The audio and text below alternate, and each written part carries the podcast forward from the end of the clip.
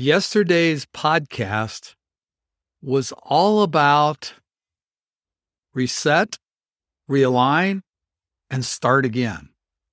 Guess what? You may have noticed there was no podcast this morning, Friday, June 10th. And there won't be one tomorrow morning, Saturday, June 11th, because I'm practicing exactly what I recommend reset, realign, restart. So I just wanted to jump on here and quickly tell you I do practice what I preach. I believe in everything I talk about. So when you listen to a podcast, know that I am doing exactly the same thing. I had some things come up that I need to deal with. I just wanted to take a couple days to breathe, to reset, realign, and restart.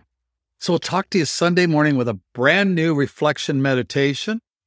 Until then, Move well, stay healthy, be happy, live with passion. I talk to you soon.